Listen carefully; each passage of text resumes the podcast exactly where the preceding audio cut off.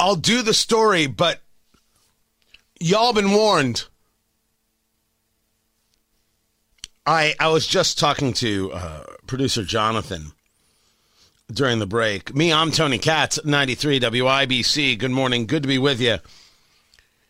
Uh, somebody sent me a story from Gregg Doyle at the Indy Star, who uh, we should be clear is no fan of mine. Um, the only story I could tell, I won't. And and it, we, we never actually spoke to each other. He was just angry that I existed in the same room that he did. I'll I'll, I'll leave it there. I have witnesses to the thing. I'm gonna leave it there. Oh, all right. I'm I'm Jonathan. I'm doing it because I said, do I do I really want to? Do I really want to break this story down? And Jonathan said, do it, you lazy wimp. And I said, dude, that's no way to treat me, man. I mean, we, we work together. You're the producer of this show. He said, don't be a wuss, you wuss. What are you, Matt Bear? I'm like, dude, don't drag Matt Bear into this. And he goes, ah, your mother. I was like, I guess I'm doing this story. By the way, that was a pretty good impression, Jonathan, of you that I just did there. It was pretty solid. Gold, if you ask me. Gregg Doyle put out a tweet. He uh, is the sports writer for the Indy Star. Brooks Koepka, that's how I pronounce his name right, the golfer, Koepka? Is that how I do it? Yeah. Brooks Koepka plays golf for the Saudi group the U.S. believes bankrolled the September 11th attack, and he's beloved. Brittney Griner kneels for the anthem, then gets imprisoned in Russia, and she's loathed. Can't imagine why that is. And you think right right off the, the, the bat, oh my God, Gregg Doyle decided today's a good day for a story about how racially intolerant we are as Americans. All right. That's that's what you want to do. No, no, no. It's far deeper than that. Far deeper than that. When did we become a country that celebrates American golfers willing to accept blood money behind the terrorist attack of September 11, 2001, but attacks one of our basketball players who had been unfairly confined 10 months in Russian custody? Better yet, when will we stop being that country? And he even admits, stick to sports, you say. I say, pay attention to what sports is telling us about ourselves. Now, I don't believe in shut up and dribble. I believe that when the sports guys engage the politics, that they do so based on emotion and not based on a background, not based on study. There has been no reading of Locke or Burke. There's been no understanding of Hayek or or um, what Keynes was was doing. And I believe, of course, uh, John Maynard Keynes was wrong in his idea of priming the pump and government spending in order to get an economy going. There is absolutely no uh, touchstone by which a philosophy is built. There is an emotion that is espoused. That's my problem with the sports guys. Um, if I were to say it in a more um, uh, direct way, the vast majority of them suck at doing politics. And it's because they've never actually thought about this stuff a day in their life. They think if they say it, it must be true. Doyle continues we're not paying attention to anything else. Kyle Rittenhouse gets in a car and goes 20 miles with an AR 15 because he feels like hunting people. He kills two and is acquitted for it, and he's a hero to some.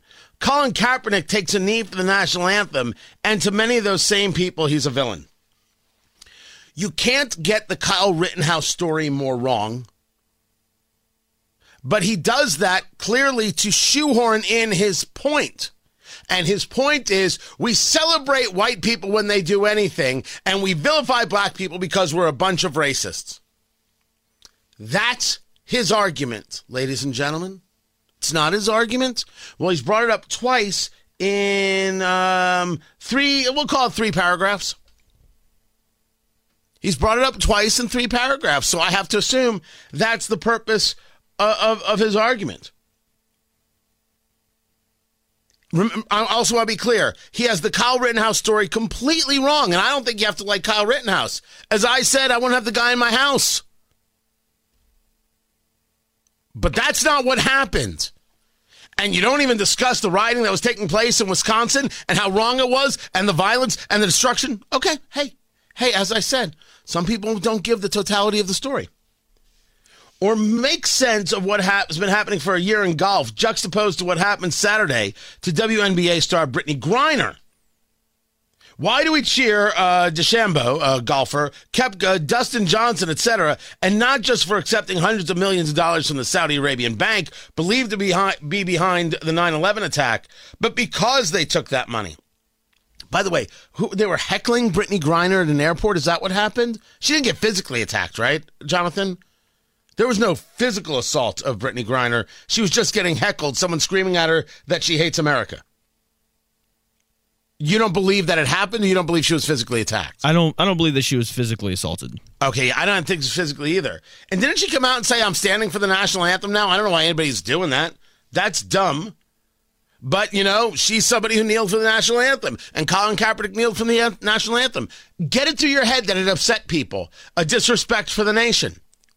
And if we're now going to say that we celebrate these golfers because they're white, the PGA just merged with this Saudi Arabian tour. The Saudi, Saudi Arabia now controls golf.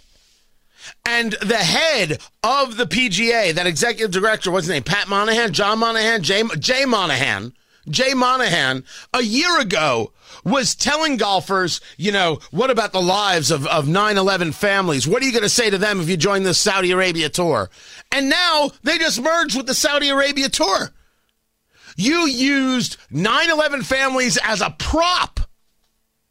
And now you're merging? You're disgusting. The guy's got to be fired. You know who said that first? Me.